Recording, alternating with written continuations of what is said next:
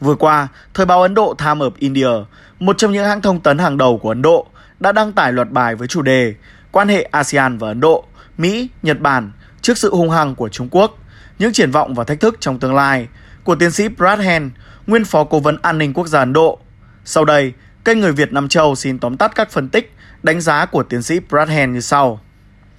Mở đầu, tiến sĩ Brad Hand khẳng định ASEAN hiện đang giữ vai trò trung tâm tại Biển Đông, nơi Trung Quốc đang không ngừng gia tăng sức mạnh quân sự và ngày càng tỏ rõ sự hung hăng bành trướng, giáo diết thực hiện mưu đồ độc chiếm Biển Đông, mở rộng lãnh thổ bất chấp mọi chuẩn mực và luật pháp quốc tế, đặc biệt là công ước đặc biệt là công ước Liên Hợp Quốc đặc biệt là Công ước Liên Hợp Quốc về luật biển năm 1982.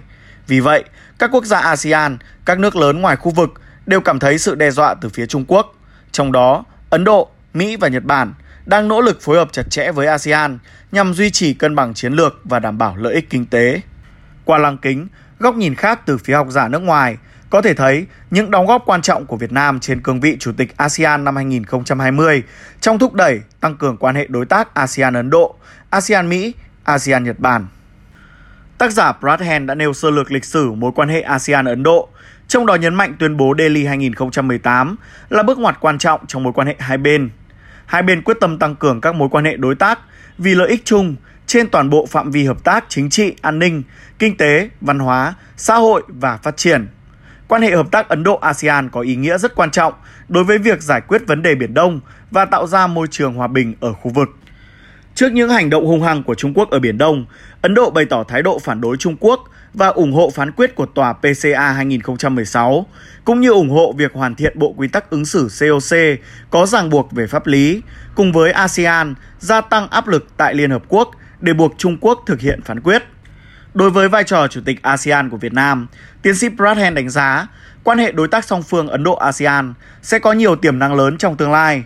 Đồng thời, tác giả cho rằng với kinh nghiệm phong phú trong xử lý quan hệ với Trung Quốc, Việt Nam sẽ xử lý tốt việc Trung Quốc gây chia rẽ trong nội bộ khối ASEAN, đưa ASEAN trở thành một tổ chức thống nhất, đoàn kết để cùng các đối tác như Ấn Độ mang đến thành công trong thực hiện luật pháp, chuẩn mực quốc tế ở Biển Đông và thiết lập hòa bình, ổn định, an ninh tại Ấn Độ Dương, Thái Bình Dương.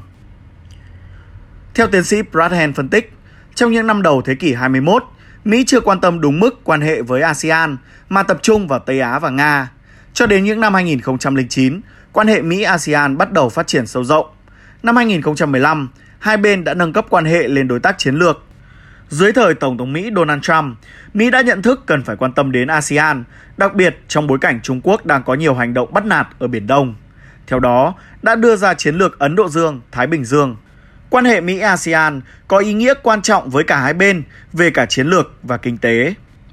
Thái độ hung hăng của Trung Quốc đối với Ấn Độ trong thời điểm dịch COVID-19 bùng phát đã khiến Mỹ áp dụng cách tiếp cận cứng rắn đối với nước này. Mỹ tuyên bố chấm dứt thời kỳ xoa dịu Trung Quốc. Tiến sĩ Brad đã phân tích những hành động cứng rắn của Mỹ đối với Trung Quốc như Ngày 13 tháng 7 năm 2020, Ngoại trưởng Mỹ Mike Pompeo đã tuyên bố chính phủ Trung Quốc không có cơ sở pháp lý để đơn phương áp đặt ý chí tại khu vực, đồng thời bác bỏ yêu sách về đường chín đoạn của Trung Quốc ở Biển Đông, cho rằng yêu sách này là hoàn toàn bất hợp pháp.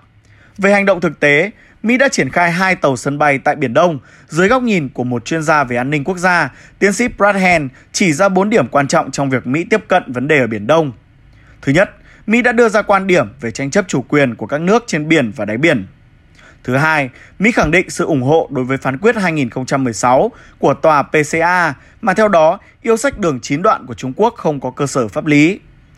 Thứ ba, Mỹ cho rằng các thực thể như đá vành khăn, bãi cỏ mây, bãi cỏ rong không phải là đối tượng của bất kỳ tuyên bố chủ quyền nào.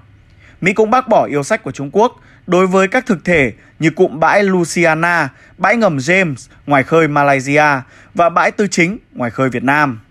Thứ tư, Mỹ khẳng định rõ ràng các hoạt động của Trung Quốc là bất hợp pháp. Tiến sĩ Brad Hand nhận định, Việt Nam có mối quan hệ gắn bó với Mỹ. Cùng với việc năm 2020 đảm nhiệm vai trò Chủ tịch ASEAN, Việt Nam sẽ là cầu nối gắn bó sâu sắc quan hệ Mỹ-ASEAN. ASEAN sẽ nhận được nhiều hơn hỗ trợ từ Mỹ, theo phát biểu của Ngoại trưởng Mỹ Mike Pompeo ngày 10 tháng 9. Về chiến lược Ấn Độ Dương-Thái Bình Dương, Mỹ mong muốn duy trì vai trò trung tâm của ASEAN. Về thương mại, Mỹ sẽ chuyển hướng sự phụ thuộc đối với hàng hóa nhập khẩu từ Trung Quốc sang ASEAN, trong khi ASEAN cần nỗ lực nghiêm túc hơn nữa. Ngay từ đầu, tiến sĩ Bradhen đã nêu rõ quan hệ Nhật Bản-ASEAN vốn được thúc đẩy bởi kinh tế. Song mối đe dọa từ Trung Quốc khiến cả hai bên nhận thức được sự cần thiết của nhau. Sự trỗi dậy và hung hăng của Trung Quốc tại Biển Đông và Biển Hoa Đông đòi hỏi quan hệ hợp tác chặt chẽ hơn nữa của Nhật Bản và ASEAN. Quan hệ đối đầu giữa Mỹ và Trung Quốc không chỉ gia tăng căng thẳng trong khu vực mà còn đe dọa đến sự cân bằng quyền lực chiến lược. Do đó, lĩnh vực an ninh trong quan hệ song phương Nhật Bản ASEAN đã được mở rộng. Thái độ cứng rắn và hung hăng của Trung Quốc dưới thời Tập Cận Bình đã buộc Nhật Bản tăng cường quan hệ với Mỹ, Ấn Độ và ASEAN. Mối quan hệ ASEAN-Nhật Bản được chính thức thiết lập từ năm 1977. Cho đến nay, Nhật Bản vẫn luôn cung cấp sự hỗ trợ bền vững cho ASEAN và hợp tác với ASEAN trên cả cấp độ song phương và đa phương. Chiến lược tập trung vào kinh tế không chỉ có vai trò quan trọng đối với phát triển kinh tế của Nhật Bản mà còn đối với các nền kinh tế Đông Nam Á. Tiến sĩ Bradhen đánh giá với vai trò chủ tịch ASEAN, Việt Nam sẽ thúc đẩy quan hệ Nhật Bản ASEAN sẽ phát triển hơn nữa, có những biện pháp phù hợp để giải quyết những khó khăn chung, góp phần phát triển chuỗi cung ứng thay thế có lợi cho tất cả các quốc gia nhờ đường lối tương đồng với chính sách đối ngoại của các bên. Trong phần kết luận, tiến sĩ Bradhen nêu ra các nước ASEAN đang đứng trước những thách thức lớn như Trung Quốc tiếp tục nỗ lực chia rẽ ASEAN. Các nước thành viên cũng e ngại là mất lòng Trung Quốc nên không sẵn sàng tiến hành hợp tác với Mỹ. Tuy nhiên, các nước lớn ngoài khu vực như Ấn Độ, Mỹ, Nhật Bản đều có những nhận thức chung về mối đe dọa từ Trung Quốc đối với sự cân bằng chiến lược ở Biển Đông. Vì vậy, các quốc gia này đã và đang tăng cường quan hệ với ASEAN để đảm bảo lợi ích chiến lược và kinh tế của mình. Tiến sĩ Bradhen kết luận, kể từ năm 2012, ASEAN vẫn có quan điểm khác biệt trong việc phản đối Trung Quốc do bị chia rẽ, phân hóa. Tuy nhiên, với vai trò chủ tịch của Việt Nam năm 2020, hiện nay sự chia rẽ trong nội bộ ASEAN đã biến mất, trở thành một khối gắn kết, ngày càng tự tin đấu tranh với hành động hung hăng, yêu sách chủ quyền đường chín đoạn phi lý của Trung Quốc trên Biển Đông. Những điều này thể hiện vai trò đáng chú ý của Việt Nam. Đồng thời, với kinh nghiệm ngoại giao linh hoạt, nhạy bén trong xử lý các vấn đề quốc tế và khu vực, Việt Nam sẽ đưa ASEAN đi trên con đường hòa bình, đảm bảo an ninh khu vực và phát triển bền vững.